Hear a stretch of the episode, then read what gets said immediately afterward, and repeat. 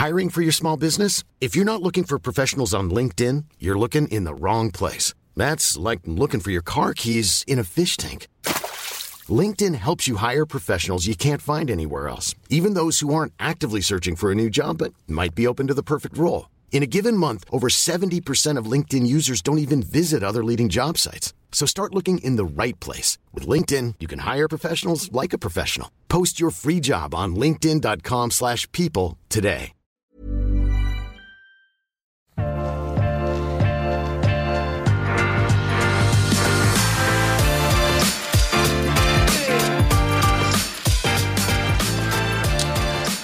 Ok, Svein, så i denne episoden her så har vi faktisk ikke ett eneste vintips eller en sånn flaske, men det er en, en episode hvor vi tenker å dele egentlig ganske mange tips. Ja, og mange gode råd. For det får vi håpe. Det Ja, det blir det, selvfølgelig. Ting som har funket uh, for oss. Ja. Og temaet her, uh, for de som har sett tittelen på hva de hører på, det er hvordan lære om vin, eller hvordan lære mer om vin. Hvis du er såpass eh, nerd at du hører på den podkasten her fra før av, så tipper vi at du kan eh, noe om vin og interesserer deg ganske mye for vin. Um, men som alle som interesserer seg for vin, skjønner ganske raskt, så er det en uendelig stor verden der av informasjon om vin med vinområder, produksjonsmetoder, druer, produsenter, klima, og på toppen av alt det og mye mer, så er det nye årganger hvert eneste år. Så vin er, heldigvis for de som er glad i det, noe som man aldri går tom av, og hvis man har den, den indre interessen, så eh, i hvert fall jeg, jeg gleder meg over tanken på at jeg mest sannsynlig aldri kommer til å bli lei av det. um, for det kommer alltid til å være noe nytt og interessant. Man Eh, rir på en sånn bølge av informasjon. Mm. Det er mitt eh, liksom første Og jeg er jo der. og, og, og du har eh, Hvor lenge har du egentlig holdt på med vin nå, Svein? Er det, du, du, er jo, du er jo ikke 100 år gammel ennå. Nei, det er ikke, ikke langt unna. Eh, Jeg har begynt på side to på platen, for å si det sånn. Men, men, men for å si det sånn, så er det sånn at jeg husker i 1989, da smakte jeg Margot 1982. Det var vinen min som snudde min hode. Og så begynte man sakte, men sikkert. Men den gangen så var jo liksom diskpol og engelske bøker som man skaffe fra England på posten som tok fire uker å få tak i, og liksom skrive brev og faks og sånt til polet. Og Det var en helt annen verden. For du, du, du tok eh, vinkelnerutdannelse når? Jeg tok min første vinkelnerutdannelse i 1987, og så, da var Kristoffer Mostu tok han, eh, hadde skolen, og så tok han igjen når Arne Ronald overtok skolen som Så da, du tok den i 1987. På hvilken skole? Nei, ja, 1997, ja, Gastronomisk institutt. 1997. Ja, 1997, 87, da var min barn ble født. Men um, På gastronomisk Ja, institutt. det Hvordan, hvordan så den uh, Altså, vi skal komme tilbake til masse tips, men jeg, Ja, ja. dette er lenge siden vi snakket om, men hvordan så den vinkelnerutdannelsen ut i 1997? Nei, den var jo preget av at Kristoffer Mostu hadde startet opp en, en, en 4-5 i 91 eller noe sånt, og så hadde han hatt fem-seks år med skole. Eh, og så var det eh, så oftest veldig høyt ambisjonsnivå, eh, og litt sånn frankofilt. Mm. Og det pedagogiske var sånn passe på plass, men det var veldig lærerikt, fordi at det var så hot. Hvorfor begynte du? Var det Nei, det var for å få meg bedre jobb, egentlig, i restaurantbransjen. Fordi at jeg så det at Og jeg hadde jo vininteresse, jeg hadde lyst til å liksom få det noe ned på papiret. Ehm, men så når jeg da gikk der og lærte mer, så skjønner du at faen, dette må jeg lære mer av. Og da modnet jeg noen år. Og da kom Arne Ronald igjen inn på skolen. sant? Kristoffer begynte med import, og Arne Ronald kom inn som hovedlærer. Og da nærmer du seg fakta på en helt annen måte. Mm. Eh, han er ikke så han, han går liksom mer inn på Han gikk og har gjort en kjempe Han underviser fremdeles i dag eh, på en veldig sånn, sånn ren og god måte inn i vinindustrien. Altså han, han bryr seg ikke om merkevaren, han bryr seg om smaken, det tekniske, og forteller det på en uh, Som en god lærer. Ja, som en god lærer. Det er jo det faglige ved det. Ja, men det var jo liksom at uh, for min del så var det sånn at åh, det der var noe som jeg, jeg, jeg var bare så digg, Jon Trygve, å sitte der og smake og forskjellig. Og Dette husker jeg at vi hadde en sånn der eh, epoke der det var første importørene kom, alle tok inn masse viner. Det var masse som skjedde inne i restaurantene, sant. Um, Men, og, men etter den gangen der, i 1997, så var du ferdig med vinkelnerutdannelsen. Het forresten sommelier eller vinkelner da, eller var det fortsatt samme greie? Nei, det er jo samme greien. Ja. et, eh, det het vel norsk sommelier et eller annet, het det, men vi, man tok eh, ordet vinkelner fort i bruk. Men etter du ble ferdig med vinkelnerutdanningen, så har du eh, først sant, jobbet Du har jobbet forskjellige steder i bransjen, du, et, til, helt til slutt endte opp som en fulltids vinjournalist og kursholder. Eh, og du har måttet holde deg up to date hele tiden og lære sannsynligvis ganske mange nye ting gjennom disse siste siste uh, 20 årene. Um, så Svein, hva er det du gjør for å lære mer om vin og holde deg Altså å kunne så mye som mulig om vin hele tiden, da, som både ditt yrke og som jeg vet at du privat bryr deg om? Nei, altså, jeg smaker mye vin, sant. Det lærer du mye av. sant? Hele tiden kontinuerlig smake mm. og holde munnen ved like med å forstå smak. Mm. Og så går jeg på nettsteder som Oxford Companion til Jen Soberson driver. Mm. Eh, jeg går på Decanter, utenlandske nettblader, kjente internasjonale. Følger med hva Wines Protector eh, skriver om og omtaler vin. Eh, følger internasjonale vinskribenter, så så Tim Atkins og andre følger med hva de bryr seg om, og hva de poster. Um, og så er det litt å hente frem informasjon fra land eh, sine nettsider. Alle er ikke like gode, men ta til eksempel Råndalen. De har fantastiske nettsider med statistikker og de beskrivelser. de offisielle nettsidene. Sant? Vin de Rån heter den. Og den er jo sånn skattkammer. Eh, mm. Burgund f.eks. har flotte nettsider. og Går man inn der ofte nok sant? og sørger for å sortere informasjonen, og etter hvert så henter man god informasjon. Og så melder seg på pressemeldinger. Um, for der kommer det masse god informasjon. Mm. Og man leser et par eh, si, årgangsbenevnelser fra det ene året til det andre, så plutselig finner man informasjon om været, f.eks. Og så går man til de samme kildene igjen år etter år. Det, altså det, det, som jeg har merket, er at noe av den informasjonen som er tilgjengelig i Norge, som jeg vet at veldig mange vininteresserte tar til seg, det er jo artiklene til vinjournalistene det være um, deg eller Merete Bø eller Ingvild Tenfjord, eller de leser Vinforum, eller de leser Botti.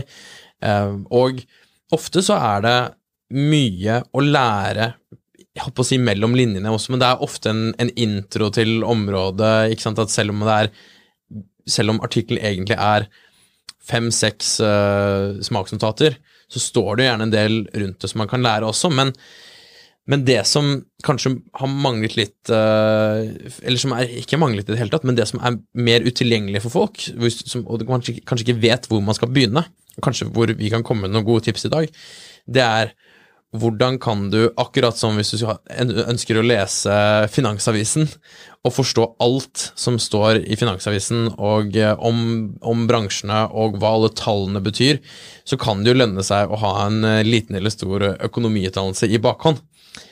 Og hvor begynner man på vin da? Ikke sant? Og Det er jo det, litt av det store spørsmålet, fordi jeg er helt sikker på at når du skriver, eh, når du skriver artikler, Svein, så er det mange som leser de og sier at ah, dette var gode vintips, men det er et par andre ting her som, eh, som Svein eh, skrev om, som enten det var klima, eller det var bare name-droppet et område, ja. og liksom ja, men hva, hva, hva, er det egentlig å vite bak det? Og sannheten er jo at det er mye mer å vite bak når du, når du bare nevner Bordeaux så er det jo egentlig tusen ting ja, det... som det kan bety, som vil gjøre at de neste eh, vintipsene, eller navnet på vinene, navnet på produsentene, navnet på underområdene som du name-dropper, druene, whatever, så er det jo så mye å, å, unpacke, rett og slett. Ja, det blir det, og, og da kan det bli for mye informasjon, ikke sant? Ja. Og selv om jeg i dag så, så Du må ha litt sånn drive til det, og ta det til det punktet man vil, men det å finne seg nettsteder à la Janet Jobbers Oxford Companion, Wines Protector eller andre decanter, mm. og se litt på utlandet. For da ser man også hvor heldige vi er i Norge. Men du Jan Trygve har jo tatt vinstudier de siste årene og holder på med det. Hvordan startet det? Altså, hva gjør du? Ja, altså øh, Jeg tok jo vinkelleren i 2017 øh, på et halvår. Da kunne jeg ingenting om vin. Jeg visste ikke forskjellen noe av forskjellen på Bordeaux og Burgund, hvor det var, eller hva det smakte, eller noen ting. Og åpenbart det å ta vinkelleren, som jeg nesten føler er mest som et sånn introkurs nå, når jeg skjønner hvor, hvor mye det egentlig er å, å lære, um, det er jo en jækla bra kickstart. Så jeg vil jo si det at et, et godt tips for hvem som helst som har lyst til å lære mye om vin, selv om de egentlig ikke tenker at de har lyst til å jobbe som sommelier um, eller, eller, de syns at det, det høres litt for mye ut å ta vinkelen bare for interessert i vin. Jeg syns det er et strålende alternativ til å lese vin på egen hånd i årevis. At du lærer så utrolig mye basic, grunnleggende, men også bredde. Om vindområder, om druer, um, om klima, om produksjon, you name it. da. Og du lærer, du lærer ikke bare om Bordeaux eller Burgund og champagne, du lærer litt om, om hele verden. Så, så, det er jo et, et kjempebra kurs um, for hvem som helst, spør du meg. Og det er mange av mine kompiser som har tatt det også etter meg, selv om ingen av oss egentlig liksom ho Hovedjobben vår er ikke vin.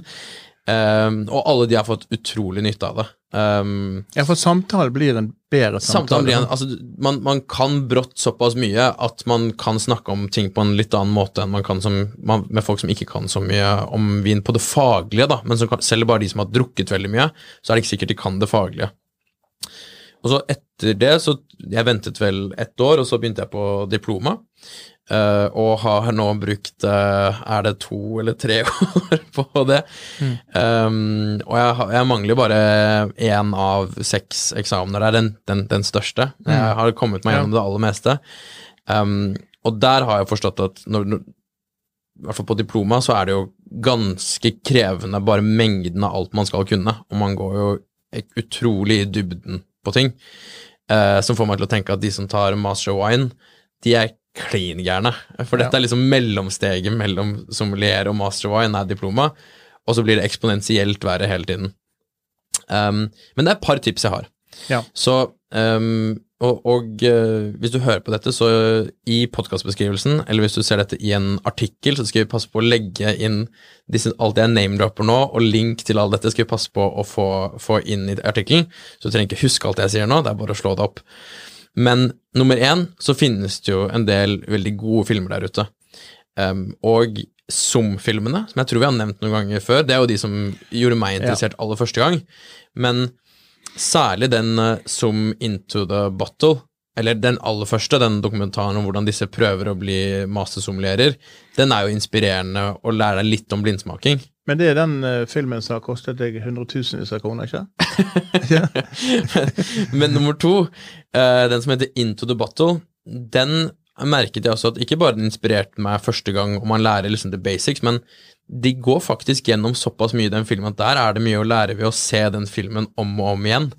Så det er en utrolig god opplæringsfilm om Vig, egentlig, for en nybegynner. Jeg tror ikke den ligger ute på Netflix lenge, jeg tror kanskje de ligger bare som egen strømmetjeneste. Du finner den sikkert hvis du googler godt nok, så finner du den der ute. Nummer to, en, en, uh, noen videoer som jeg syns har vært veldig bra, det har vært eh, en YouTube-kanal. Dette er ganske faglig, og dette er ganske sånn studierettet, men mitt poeng da jeg sa at det var lurt for hvem som helst å ta sommelier, var jo at hvem som helst som er interessert i å lære, kan jo på en måte ta litt approach i å studere, for, som, eller som om man studerer det, fordi du lærer så mye mer på, en, på mye kortere tid. Um, det er en YouTube-kanal som heter Wine with a Jimmy, som jeg tror han er en kar som bor i London, han har diploma, driver en, uh, han driver London Wine School eller noe sånt, og han er Jeg har sett mye YouTube-videoer for å prøve å lære om forskjellige temaer, for jeg orker ikke å bare sitte og, og, og lese. Um, men han har de beste opplæringsvideoene der ute. Wine with Jimmy.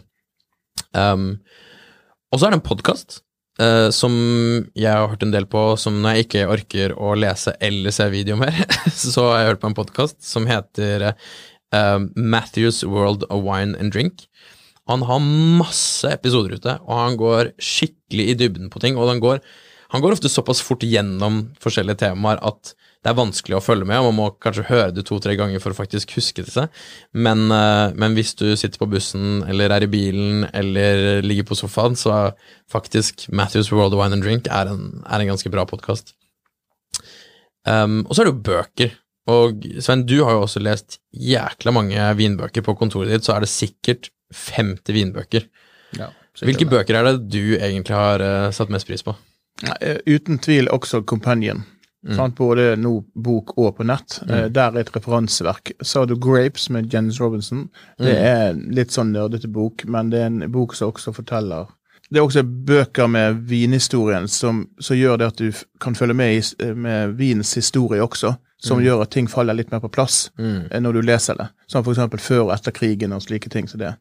Um, og så er jo det rene oppslagsverk eh, eh, som eh, Tim Stevenson sin champagnebok og ja, andre.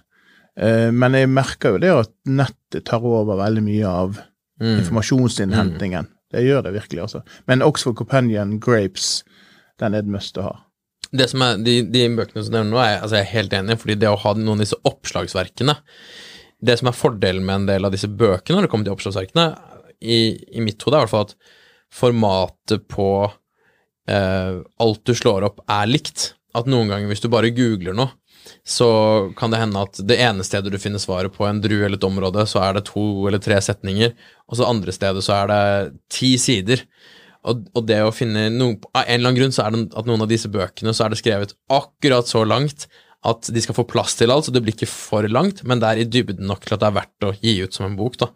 Så det er jeg helt enig i. De, det er særlig én bok som Det er den beste vinboken jeg har lest. Uh, den heter Understanding Wine Technology av David Bird. Ja. Uh, du har lest den, Ja. og, um, og, og det er den det, det høres jo ut som den tristeste, uh, kjedeligste vinboken man kan komme over. Og det er sikkert derfor flere ikke har den, um, men det, det var pensum, i hvert fall, i diploma til, til winemaking-eksamen. Og det er den boken som jeg leste fortest gjennom, og som jeg leste på nytt med glede.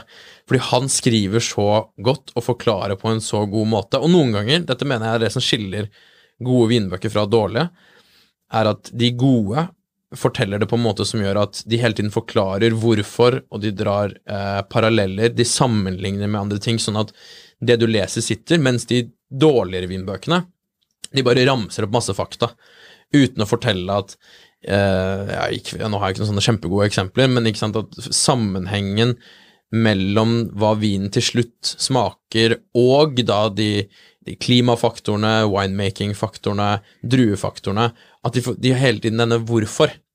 Og Ja. David Bird han skriver hele tiden i, i hvorfor-form, så det er, den, det er den beste boken. Og det er en bok som jeg syns var så lettlest, at det er faktisk den boken jeg foreslår til hvem som helst, at det er den første vinboken de leser. Fordi jeg syns også det Kan du det du skriver der om egentlig hvordan vin blir til, så blir det så utrolig mye lettere også å lese alt det andre om områdene og om druene og om klimaene og, og liksom ehm, at Da har du et sånt faglig grunnlag da, som gjør at å lese alle andre vinbøker og lese alle vinartikler og alt mulig senere, det blir mye, mye enklere. For det som er egentlig vanskeligst, det har du fått først litt gratis, fordi boken er så godt skrevet. Um, og så er det en bok som uh, heter Beyond Flavor. Jeg leser opp her. The Indispensable Handbook to Wine Tasting, som er skrevet av en master wine som heter Nick Jackson, som eh, er egentlig den boken som jeg følte Hvis du har oppslagsverket på druer, og du har, eh, og du har Oxford Companion to Wine, og du har denne Understanding Wine Technology, så er det én bok som mangler, og det er den som gir litt blaffen i alt av vinmaking og alt av områder og produsenter og Men den handler kun om fasiten på blindsmaking Ah. som er egentlig bare Hele boken er bare en liste av, av eh, områder og, og, og vinstiler i de områdene, og så får du en slags, nå tar jeg hermetegn, da, fasiten på hvordan den vinen smaker, og heldigvis ofte med en henvisning til hva som gjør den vinen forskjellig fra naboområdet eller noe som er typisk å sammenligne med. Så eksempel i Burgund, ikke sant, det er, det er jo et, et sted hvor man kan si, sånn som vi har hatt i, i mange episoder, kaller det noe burgundersk, mens innenfor Burgund også, så går det jo sport i å Ja hvor i Burgund kommer dette fra. Og um, han har svaret på alt det, som man egentlig kan bare pugge, og så prøve å gjenkjenne i, i alle disse forskjellige Når du smaker som boll, eller du smaker puleny, så kan du prøve å tenke ok, smaker det nå, klarer jeg å matche opp det med hva fasiten var, og så i mange tilfeller så vil du få det. Eh, du, vil, du vil oppleve at det matcher, og så eh, kan du da tenke ok, hvordan er egentlig Volnay sammenlignet eh, med, med Chambol? Mm. Og så vil det da sannsynligvis stå en forklaring på hva forskjellene er mellom de to, hvordan du gjenkjenner det selv, da. Så det er altså en bok du må bestille, da. Men, eh, men Beyond Flavor, det er en, en jævla bra Og den er, den er liten, du kan ha den nesten i, i lomma, så det er en sånn uh, Det er en det hurtigguide. det er en hurtigguide. Det er som nesten å ha en jukselapp med seg. Eh, Men den er utrolig nyttig, og, og du kan bruke den da på nesten alle viner i hele verden. Um, kjempe, kjempe, kjempenyttig. Ok, så jeg tenkte jeg skulle, um, før, vi, før vi går litt om på nettopp dette som vi snakket om, om Skaff deg noen å smake med, for det er Ja. det vi må avslutte For det er et viktig poeng her, altså. Det Det er- er, det å er drikke viktig. sammen med noen. Men hvis man velger å gå noen av disse veiene som jeg har snakket om nå, enten ta, ta sommelier eller, Um, eller bare har lyst til å lære om vin som om man studerte vin, så er det, så er det noen uh, kurs der ute på nett som man også kan ta. Og det er egentlig litt kult å anbefale til noen som ikke tar eksamen. Det er alltid bedre å ta eksamen, for da tvinger du deg til å komme deg gjennom det ordentlig, og ikke bare sånn som noen sier, jeg tok et Harvard-kurs på nett. Okay, Ok, Ja. Så du så noen videoer, men har du lært det? Det er alltid lurt å ta og melde seg opp bare for å tvinge seg selv til å lære det ordentlig fordi du blir testet på eksamen. Men det finnes også noen kurs der på nett som man kan ta, som er sånne prep-kurs til de forskjellige VZ-nivåene. Og VZ-nivåene er jo VZ1, som jeg tror er Er det bare én dag, eller Ja, noe en sånt? dag, en dag. Og så VZ2, det er en, Det er tre dager, i hvert fall her i Norge. tre dager. Ja, og eksamen. Og så har du VZ3, som er mer tilsvarende sommelier og vinkelner, som er en del møter og en del å lese, typisk over et halvt år. Ja. Sånn, så ja, klassisk sånn vinkelner-stil. Um, og over det så har du diploma igjen. Og ja, så man ser jo at det blir eksponentielt verre. Men det er noen av disse kursene der ute på nett som har da prep-kurs til folk som uh, tar disse studiene, og da er det ikke så mange dager man møtes, og det er veldig mye man egentlig skal lese selv, og det er masse, masse, masse mye informasjon å komme seg gjennom. Og disse prep-kursene på nett, de funker jo like bra å ta i Norge siden de er på nett som i alle andre land. Og hvis du ikke har en mentor eller ikke eller bare syns det hele er litt vanskelig og du sitter alene, så er det masse sånne prep-kurs der ute. Eh, Jeg har så vidt prøvd meg på ett, jeg kom ikke ordentlig i gang. Det er sikkert derfor jeg strøk på den uh, siste teorieksamen en gang, men jeg skal se om jeg må, må prøve noe sånt igjen på nytt nå. Men det er i ett kurs som ser jævlig bra der ute, som vi kan linke til. Sikkert mange andre bedre, men det ene heter da Rachel von Sturmer Online Prep Course for level 2, 3 og diploma. Altså WC2, 3 og diploma. Jeg kan linke opp det også, men hvis man virkelig vil gå i dybden, så er å følge et sånt prep-kurs og si dette er det du skal lese nå, og du får noen sånne eh, jeg, jeg tror ikke det er spørsmål fra gamle eksamener, men de får sånn dette er et typisk spørsmål du kunne fått, klarer du å svare på det? De har eh, kart som man kan tegne på, altså masse kult. Sånne prep-kurs er veldig bra. Men det aller siste, og det som vi på en måte avtalte før vi begynte å, å spille denne episoden, Svein, er at ok, det finnes masse nettsteder der ute å lese på. Det finnes masse eh, nettaviser, magasiner, videoer, filmer, YouTube, podkast, bøker, eh, til og med kurs på nett, og ikke minst selvfølgelig ditt kurs, Vinskolen i Finansavisen.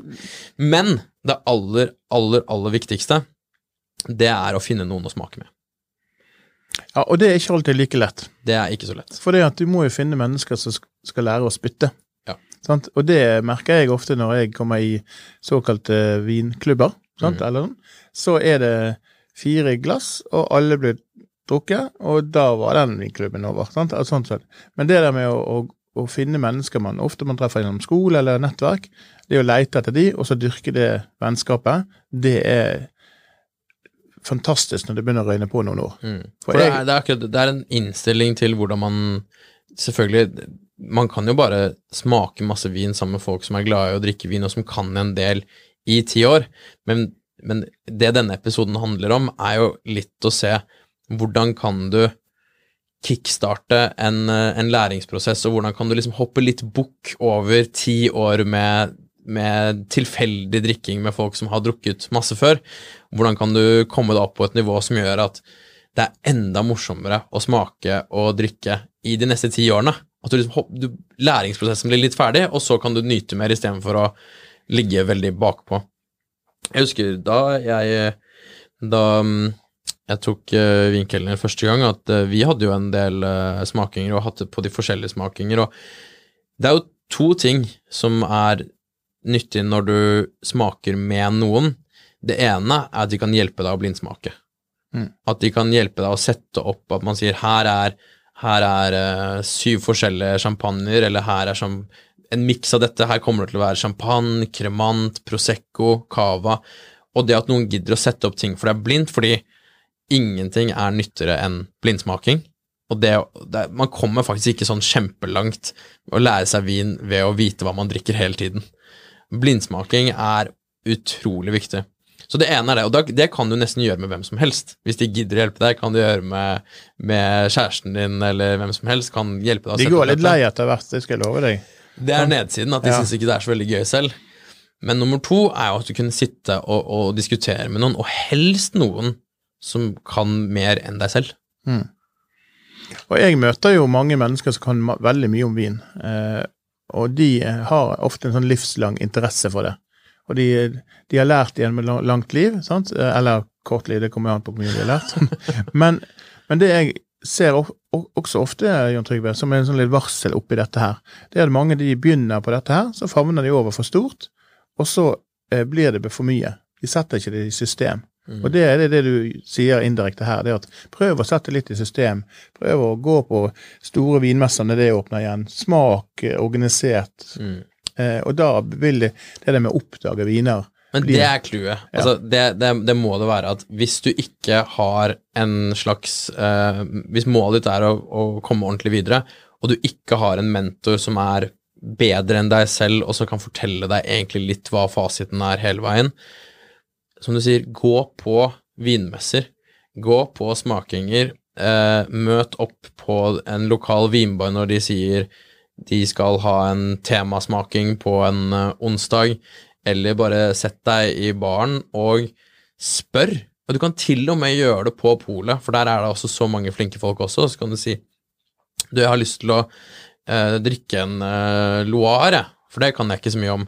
Men jeg har lyst til å kjøpe tre forskjellige typer Loire. Kan du fortelle meg hva forskjellen er mellom de forskjellige Loire-vinene? Eller ta, noe, ta to burgundviner. Ta, ta, ta en uh, Pouligny og Chevalier, eller Ja. ta en eh, regional og en Premier Cru, og, og, og bare spør på polet hva pleier forskjellen å være mellom de to, og så husk det, og så prøv å gjenkjenne det selv, men det er liksom det å, å få litt hjelp av den andre, det er noen av de tingene her som er ganske vanskelig å gjøre selv, hvis du skal kjøpe vinene helt alene, og så bare se i en bok ja, nå kan du se Beyond Flavor, da, hvis du skal lære. Men, men, men det å kunne gå liksom litt i dybden mens du smaker på hva er syrenivået, hva er, hva er tanninnivået, hva smaker aromaene her, hvor er lengden, fylden, Å ha noen som er litt flinkere enn deg, som sier, vet du hva, det der er faktisk uh, medium pluss, ikke medium minus. Men Jan Trygve, vet du for um, tips jeg skal Jeg, jeg angrer at jeg ikke jeg hadde når jeg begynte å interessere meg for vin. Mm. Koravin. Kåravin. Dette her er det viktigste verktøyet du kan ha når du skal lære deg om vin og skal investere i en flaske til 800 kroner over tid, og åpne litt etter hvert. Mm. Og så ha en sånn bucket med tolv viner og bruke litt tid på de tolv vinene. Helt fantastisk instrument. eh, Men som, det, det, gjør jo det at hvis du skal ordentlig lære om vin, så er det sjelden at det er nok å ha to viner ved siden av hverandre. Det er jo en av grunnene til at det å dra på en vinmesse er så flott, for du kan smake 50 eller 100 viner i løpet av en kveld. Men hvis du ikke gjør det, og du skal sitte og gjøre dette hjemme, så er det waste og kostbart å åpne syv eller ti flasker på en kveld når det bare er deg eller deg og en annen. ja, du sparer fort inn uh... Så, så å kjøpe inn en sånn, og den, den varer jo Du må kjøpe noen sånne patroner, men uh, selve maskinen varer jo evig. Og da kan du ha ti viner i skapet. Da kan du ha to syraer og to pinoter og Du kan ha liksom to eller tre av alle de standardvinene, og så kan du ta de opp innimellom og mengdetrene litt. Ja, jeg tror denne mengdetreningen vil sånn, Kjøp ti Cabernet Sauvignon i forskjellig kvalitet, og så ta de opp med å bruke gjennom et år eller et halvt år. Utrolig lærdom av det. Mm. For det, er det mengdetrening som gjør at du får din egen smak. Mm. Og da går du inn i enkelte retninger. Mm, mm. Um, det er jo derfor jeg liker Krug. Fordi at jeg har smakt mye champagne, og så, ah, så går jeg tilbake til den. Og akkurat nå for øyeblikket så er den 169 Krug. Den er bare helt nydelig. Jeg er borti fire stykker til nå. Går-. Men, men, um, men det Men når du sier alt dette her med å lære mer og sånn Men hvor bringer det hen, Jan Trygve? Hvor bringer denne kunnskapen deg? Ingen steder. Sånn. Du, bare at man syns det er enda deiligere neste gang man åpner en god flaske, og enda mer interessant. Det er bare det. Og vi, vi har jo ikke den podkasten her heller fordi vi må, det er jo bare fordi vi syns det er gøy. Og, Gøy og det å, kunne, det å Ja. kunne, kunne litt om det du drikker, akkurat innenfor vin, så er det litt som å kunne reglene i cricket. At det er jækla sært hvis du ikke kan noen ting om det. Og så, hvis du kan basic og gjerne litt til, så både smaker det bedre og, eh, og er mer interessant, og du får mer lyst til å gjøre det. Og du forstår hvorfor man legger ut noen tusen kroner for en flaske vin. Ja, så det er nedsiden. Nei, det, er siden det kan bli dyrt. Det er alt vi hadde for i dag, eh, Svein. Hvis eh, du ønsker å høre mer av oss, eller hvis du har i denne episoden, hvis du har noen andre gode tips, så del det gjerne med oss ved å sende en mail til vin at kapital.no, eller send oss en melding på sosiale medier eller hvor enn det måtte være. Så kan vi dele det videre, eller bare for vår egen del, så vi vil gjerne ha hva, hva du mener. Er det gode tipsene for hvordan lære mer om vin? Som sagt så strøk jeg på en foreksamen, så jeg trenger de tipsene sårt. Jo, det gjør jeg òg. Um, utover det så kan man dere alltid lese Svein sine artikler på nett i Finansavisen og Kapital, og du finner både uh, veldig mange av Svein sine og noen av mine smaksnotater i Vinify. Takk for i dag. A lot can happen in the next three years. Like a chatbot may be your new best friend. But what won't change? Needing health insurance. United Healthcare Tri Term Medical Plans are available for these changing times. Underwritten by Golden Rule Insurance Company, they offer budget friendly, flexible coverage for people who are in between jobs or missed open enrollment. The plans last nearly three years in some states, with access to a nationwide network of doctors and hospitals. So, for whatever tomorrow brings, United Healthcare Tri Term Medical Plans may be for you. Learn more at uh1.com. Ukens vindtips med Svein er en Finansavisen-podkast. Programleder er Svein Lindin, produsent er Lars Brenden Skram, og podkast- og videoansvarlig er Marius Mørk Larsen. Ansvarlig redaktør er Trygve Hegdar.